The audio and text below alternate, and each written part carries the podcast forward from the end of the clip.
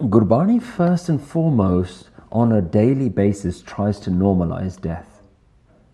What I mean by that is in society, we are almost trained to not talk about death, to not acknowledge it. Everybody knows that they're going to die, but you don't really need to talk about it. We have almost a bad habit in, uh, even in Punjabi culture, like your parents might say, oh, don't talk about death. They do. Almost as though they're saying, if you talk about death too much, you're going to invite death.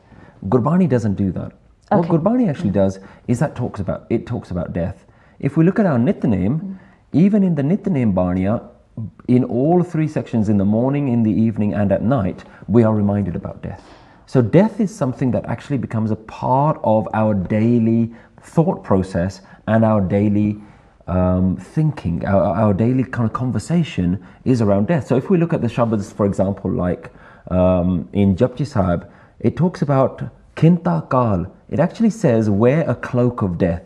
Guru Nanak Dev Ji is actually saying to you, on a daily basis, just as you wear your clothes, wear a reminder that death is, is hanging over you. Oh, like that's a coat that you should wear every day. Interesting. In Anand Sahib in the morning, it says about "Eho kutam tujhe dekhda challe nahi tere nale." So in Anand Sahib, and this is one of the morning prayers, it actually says, "Why haven't you recognized that this family is not going to go with you?" So imagine every day That's in true. your in your morning meditation, in your morning affirmations, you're saying to yourself, "My family is not permanent." So Gurbani tries to deal with this idea that we're not permanent. Mm-hmm. And I think that's a very important thing. So we're talking about how does Gurbani help you avoid the grieving process when it happens, because it's definitely going to happen. Death is definitely going to happen, but grief is avoidable. Grief is a choice. So let's look at how we talk about death in English, and then how does Gurbani talk about death? Okay. So in English, what do we say? There's a really interesting word that we use when we experience the death of a loved one. What do we say? We say we've lost our loved one, yeah? We I've do. lost my uncle, I've lost Yes. my father, I've lost this. That's a really interesting word. When you say lost, what do you mean? So if, if you say to me, I've lost my phone, yeah? If you say to me, I've lost my phone, what you mean is the phone belonged to me, it was mine, Yes. and I planned to keep it for quite some time. It was my phone. Yes. And this is the same language that we use with our loved ones. I lost my father. And what I mean by that is I don't I don't expect to lose him.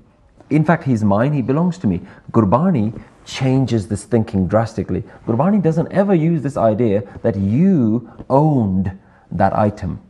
And when we talk about, and I think it, people, might, think I'm just using semantics and just talking about language. Actually, this language plays a very big part about how we think. And Gurbani, the word Bani, is the Guru's language.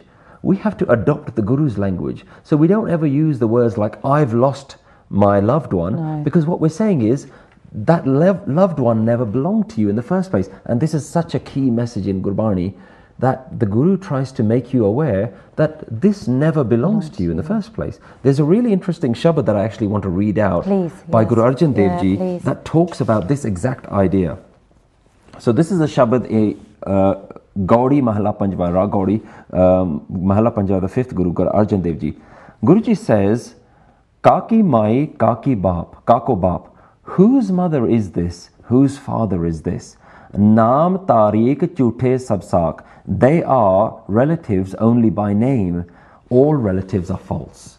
Let's think about this. That's true. Very deep. What do we say? We say, This is my mother. And we just instinctively think that's, that's who she is. She belongs to me, I belong to her. We've had years of, of a relationship together, and I've learned a lot from her, and she's given a lot to me, and I've given a lot to her. So, what we do is we've created an association, but just for a moment, stand back and think is that person in any way connected to you in reality? They are a complete, distinct, separate person who has their own life story, they have their own background, they have their own aspirations and their own thinking processes, and then there's you. So you may have even created this relationship because you're saying, Well, I came from this person, like I grew in my mother's womb. But in reality, as soon as you're born, that separation is gone. You're not connected to that person. And this is what Guruji is trying to say in this Shabad. So Guruji starts by asking this question Who is this mother? Who is this father? And, and, and other Shabads talk about where have they gone? They died. Where, where did they go? And it's about changing our way of thinking. Well, well, maybe they were never mine to begin with. So Guruji goes on to say, Kahe ko murak pakalaya. Why are you screaming and shouting? And Guruji sometimes Gurbani uses uh, almost a very parental like telling off for, for, for us. For when, when, when we continue to mourn the death of our loved one, Guruji takes a little bit of a harsh approach. Okay. Kind of like a parent that's trying to remind a child who keeps making the same mistake again and again, the parent, how's a parent going to react? Firstly, they're going to be loving and explaining it to you. But if the child keeps making the same mistake, sometimes the parent has to be a little bit strong and say, okay, you need to just stop this now. So Yes. the, Guruji Yeah. uses the word here, murak, saying, aren't you being a little bit foolish? Okay. Why do you keep doing this? By by hukam, by your hukam, you were born into this family and you came into this world. This, this, this relation is actually nothing to do with you. Okay. So you didn't create this relationship, you didn't choose this relationship, it was just something that happened to you. Guruji says that we are all one clay and one light, that all of us are essentially just puppets made out of this one clay. Like your body is no different to my body. Your your flesh is no different to my flesh. Your bones are no different to my bones. And and they don't belong to you. They don't belong to me. Did you create your bones did you create your organs? No. and we can go back and think actually let's let's not think about the other person that's died. What am i? I'm not i'm not this body. I didn't create this body. I didn't create any of this.